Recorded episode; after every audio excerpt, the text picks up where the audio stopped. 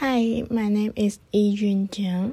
Um, today my topic is about who influenced me. And as we know, we all need someone in our lives who we can look look up to, whether that's a parent, a friend, or even of a famous person.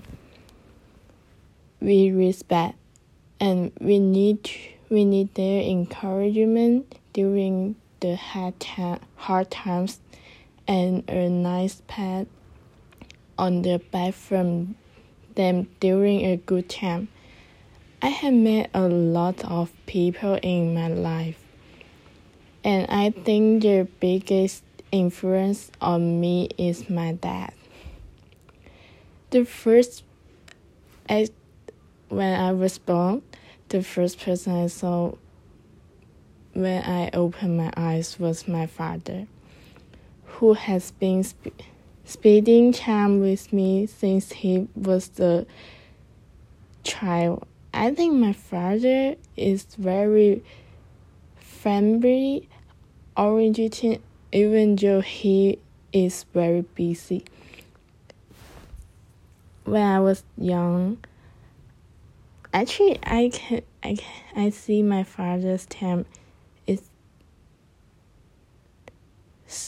is true just a little and actually I had no friend when I was young because my because because of my inventory personality. So my father often looked him took take time to take me out to play and encourage me to make more friends.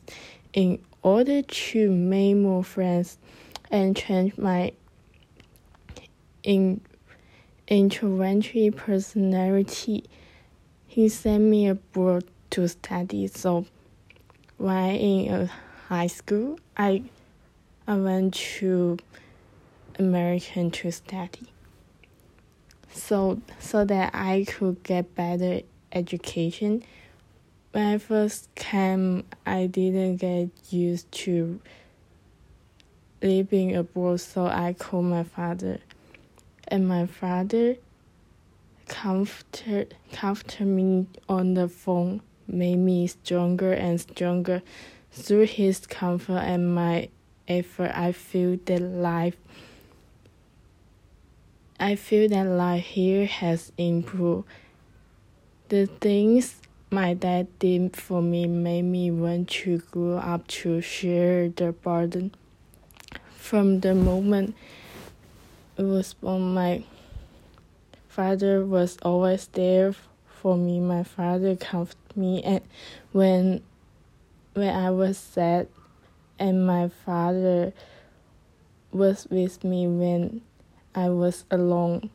To me, my father is still my friend and teacher. He was the one who influenced me the most and the most important person. So I really I really love my dad.